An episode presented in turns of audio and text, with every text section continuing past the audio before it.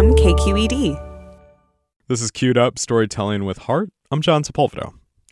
I don't know about you, but when I think of nuclear power, I think of Homer Simpson. Who'd have thought a nuclear reactor would be so complicated? I think of Three Mile Island. I think of that house that gets blown away on those old army propaganda strips. And I think about this image. Environmentalists protesting, worried about the possibility of a nuclear meltdown at a California reactor. And still upset there is no way to guarantee safe storage of nuclear waste. Now, the common belief is that environmental groups hate nuclear power, right? Well, Heather Matteson thought she did. It's how she was raised to think. But when she starts working in the bowels of a nuclear reactor, she begins questioning what she knows. Heather's story begins with one of the worst nuclear disasters in recent memory.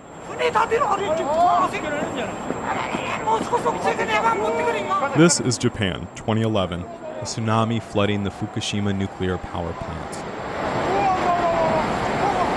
I know you remember this. The power plant itself was on the brink of melting down, putting millions of people in danger. Now, Heather was all the way across the ocean, sitting inside the Diablo Canyon nuclear plant in California.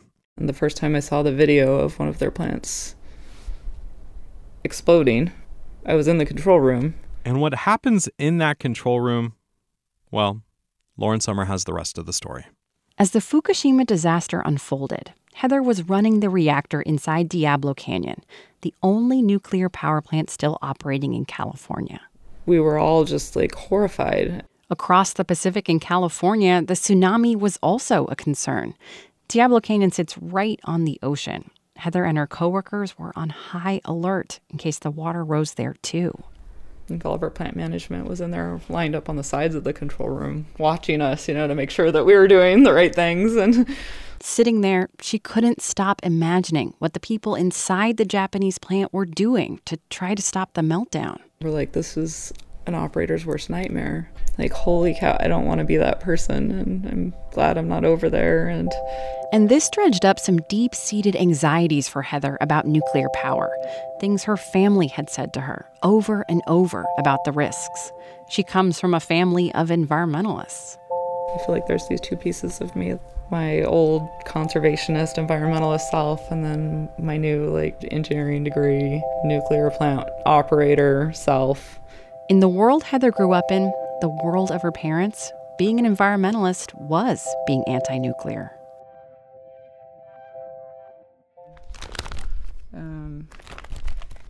stuff like this is still in Arizona at my mom's house. Heather's at her house in San Luis Obispo. We're flipping through her childhood photo album. In the pictures, she's a lanky looking kid with blonde hair. Very geeky. There's my pink glasses. it's that middle school awkwardness, something she still has a little bit of. Heather was born in 1979, shortly after another fateful moment for nuclear power. Her mom had her right after Three Mile Island, where radiation leaked out of a nuclear plant in Pennsylvania. So she was pregnant at the time that it was happening, and she was hearing all the news. And, you know, I mean, I just thought, oh my gosh, what's the world coming to? That's Heather's mom, Carol. I can remember very distinctly being real upset by the fact that this had happened and glad that I wasn't near it. Carol could only be with the protesters in spirit. The family lived thousands of miles away in a tiny Arizona community called Top of the World. It's on a remote mountain pass an hour outside of Phoenix. As a kid, Heather could spend hours exploring the wilderness around them without running into anyone else. There's one of my dad's tanks that he welded. They weren't hooked up to a water system, so they relied on her dad's back to the land sensibility. We were ice skating on this little pond that he built, like so that we could collect water for irrigation. With it. he made the concrete dam. Conservation and saving water was just their way of life. Like I didn't shave my legs. I didn't even know how to ask my parents to use water to shave my legs. Like it was like some so ridiculous. Heather's that person that looks through other people's recycling bins to make sure everything has been sorted correctly. She moved to California to go to college in San Luis Obispo, engineering at Cal Poly.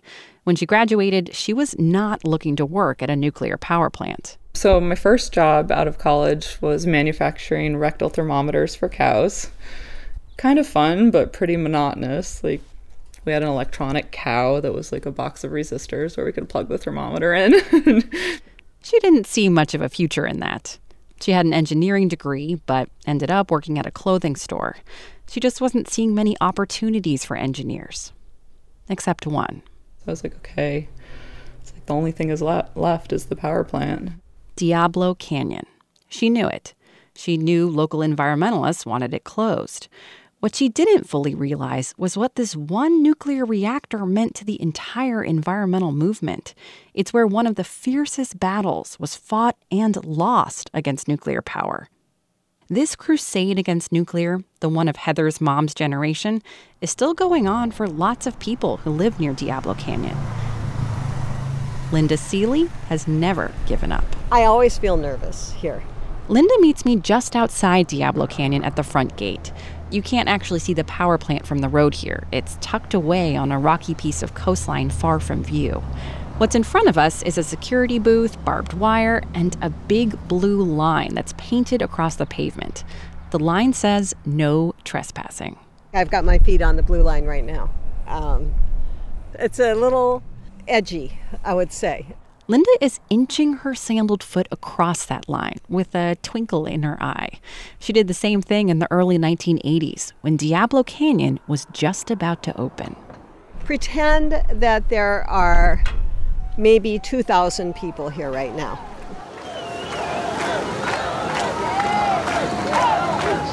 People have drums and they have horns. Nuclear power is premeditated murder! Protesters had come from around the country. They were filling the street, blocking the road. And on the other side of that blue line were the police, standing there, waiting. And then when you wanted to commit civil disobedience, you would intentionally walk across the blue line. Which Linda did, and was dragged away, handcuffed, and carted off to jail, along with her daughter, who was 16 years old at the time. Does she remember it fondly, or was she? Oh like, yeah, okay, very much. It was a great formative thing. I would recommend it to any teenager. Thousands were arrested, but the nuclear plant opened anyway.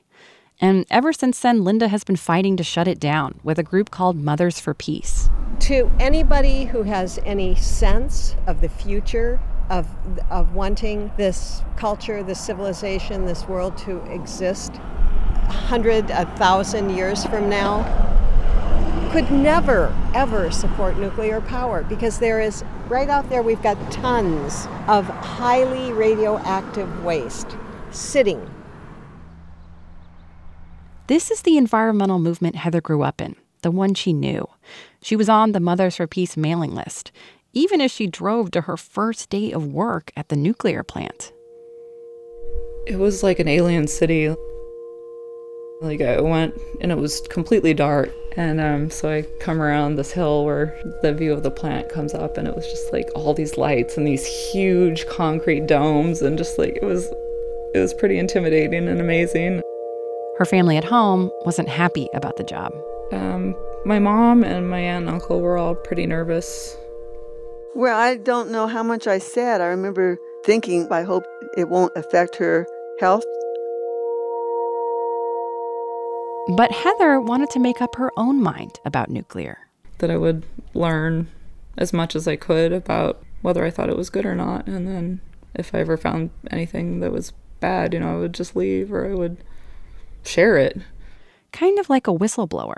That started during her first training session. The whole time I was like, what about this? And what, how does this work? And what, how, what about this? And like constant questioning. And all of my coworkers that were in class with me were pretty annoyed. like Heather and her questioning, making fun of me like a lot.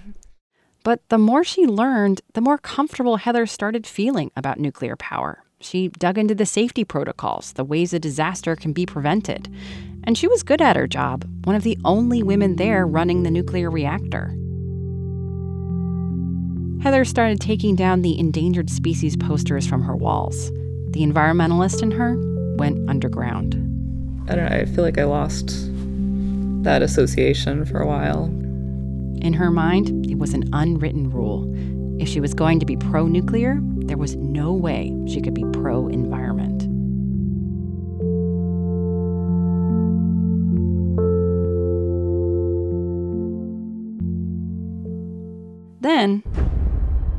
There was this. If you look at the 10 hottest years ever measured, they've all occurred in the last 14 years.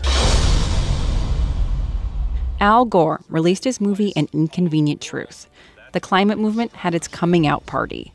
And that very public focus on climate change forced Heather's two worlds together in a way she didn't see coming. Our ability to live is what is at stake. Gore's argument is that to avoid the worst of climate change, we have to move away from fossil fuels like coal and natural gas that produce greenhouse gases. That leaves renewable energy like solar and wind power. I think it's an awesome idea that we can get energy from the sun. I mean, that's a pretty amazing concept. But there's a but. People don't realize, though, that um, solar and wind only make power when the sun's out and the wind's blowing. You need another power source to fill in those gaps. That could be big batteries to store solar power during the day and then use it at night. But right now, they're expensive. Heather knew there was another option.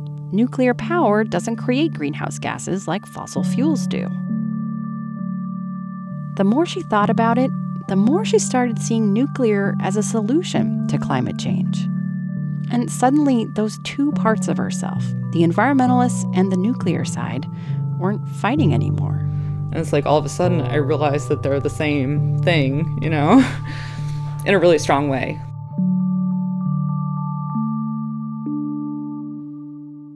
The puzzle pieces fit for the first time. And she was excited to share that with people around her. When a local environmental group was meeting downtown, she tried to get her coworkers at the nuclear plant to go with her. I was like, hey guys, this is our chance to go there and show them that nuclear power could be the solution to what they care about. Because they were they care about climate change. I was like, we can go and we can show them like this is the answer. Her coworkers didn't want any part of it. And people just like attacked me. They're like anti climate change, you know, like and it was it was very sad and and lonely. By trying to be part of both worlds, nuclear and environmental, suddenly Heather didn't belong in either. She'd wandered into a rift that was much bigger than one power plant. Nuclear power is going through an identity crisis of sorts. Because of climate change, environmentalists are being forced to reconsider this thing they've hated, something the movement was founded on. On the other side, the nuclear industry is in trouble. Almost no new nuclear plants have been built in the US in the last 30 years, and because they're expensive to run, others are looking at shutting down early, including Diablo Canyon.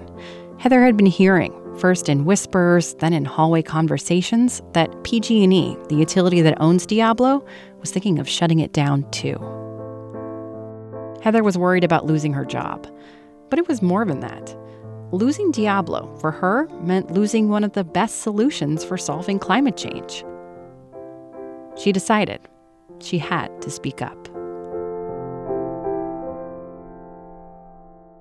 Yeah, it's the right thing. Like someone has to do it. And if no one is doing it, then I have to do it. She had no idea where to begin. Yeah, so a lot of self doubt and uh, confidence issues where like I've I've been an operator for 12 years. I don't have any media training. I don't have any public speaking training. Those doubts weren't just in her head. She was hearing it from people around her, like her mom. Well, I have to admire her for being willing to do that. I hope it doesn't backfire on her in any way. I do have concerns like that because, I mean, she's my daughter. Being a leader, that person out in front, was scary. Maybe I could be that. And it still feels intimidating to think that I could be that. Like my husband told me a while ago, he's like, "Well, that's kind of conceited of you to think that you could actually have a difference that big on any like." and I'm like, "I know, but like you have to try."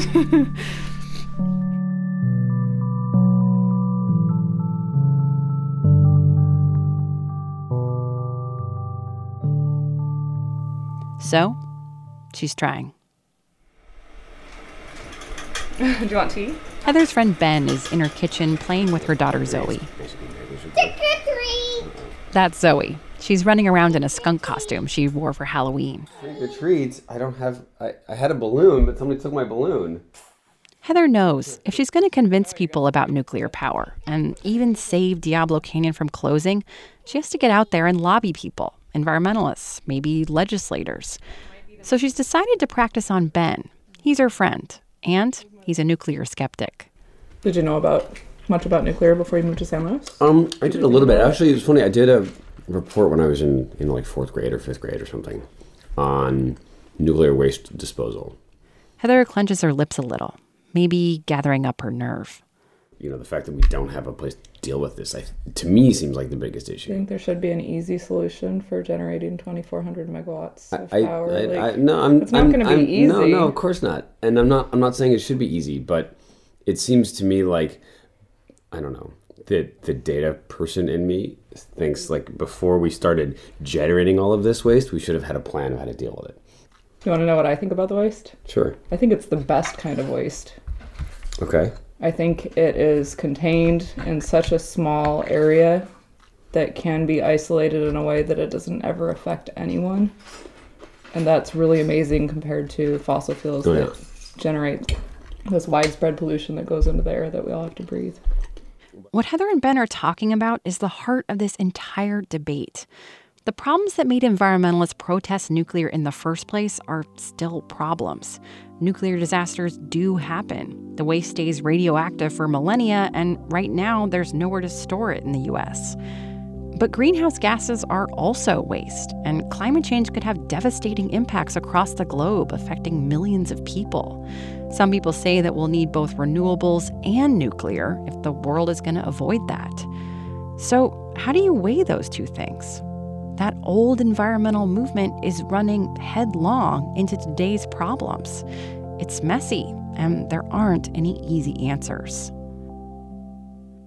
By the time Heather is done talking, Ben seems a lot more open to the idea of keeping Diablo Canyon running. The the the politics required to build a new plant in this country are effectively insurmountable. But we have this thing. We already built it. Heather seems relieved. Most conversations don't go this well.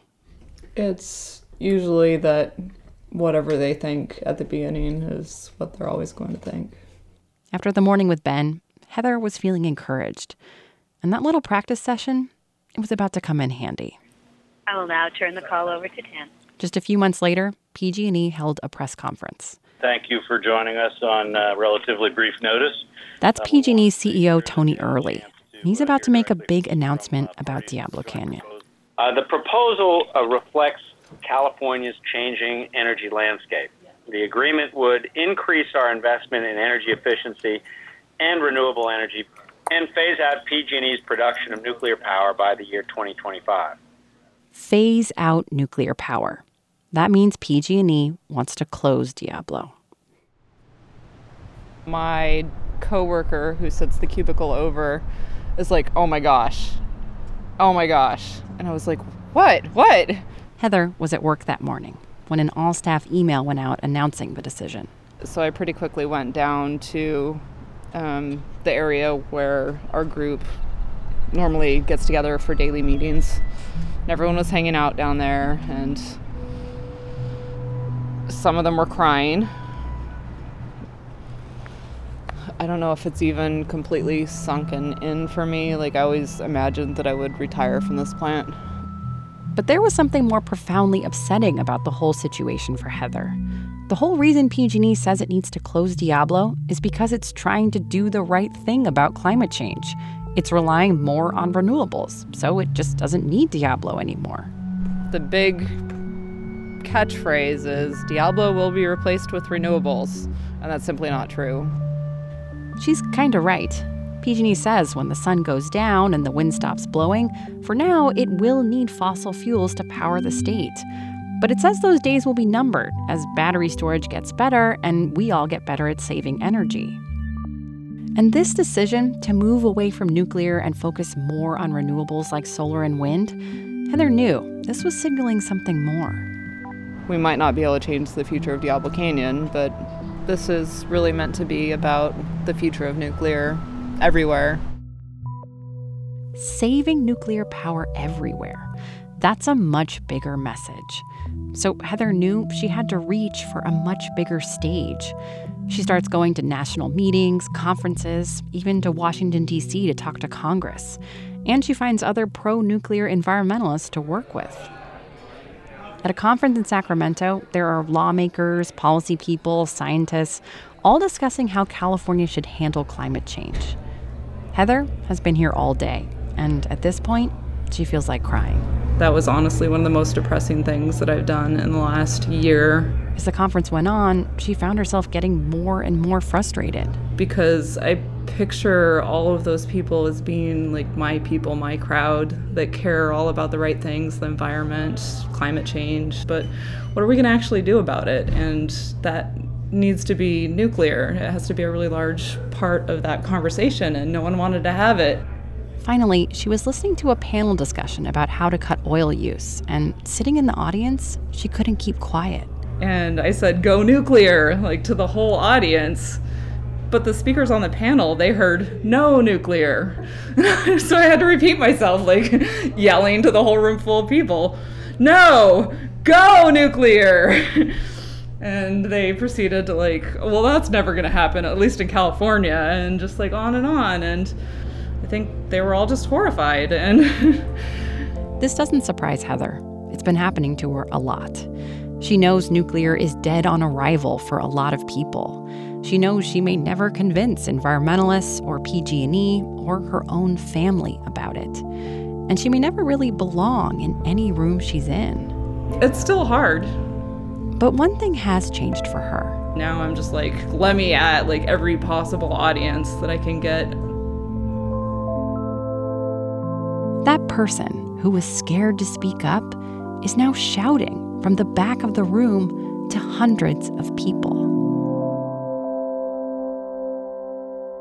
And she's not giving up. The nuclear option is reported and produced by Lauren Sommer. We had audio engineering from Paul Lancourt. You can subscribe to Queued Up wherever you get your podcasts. And if that's on iTunes, hey, give us a review already. You've been listening to Queued Up, Storytelling with Heart. I'm John Sepulveda.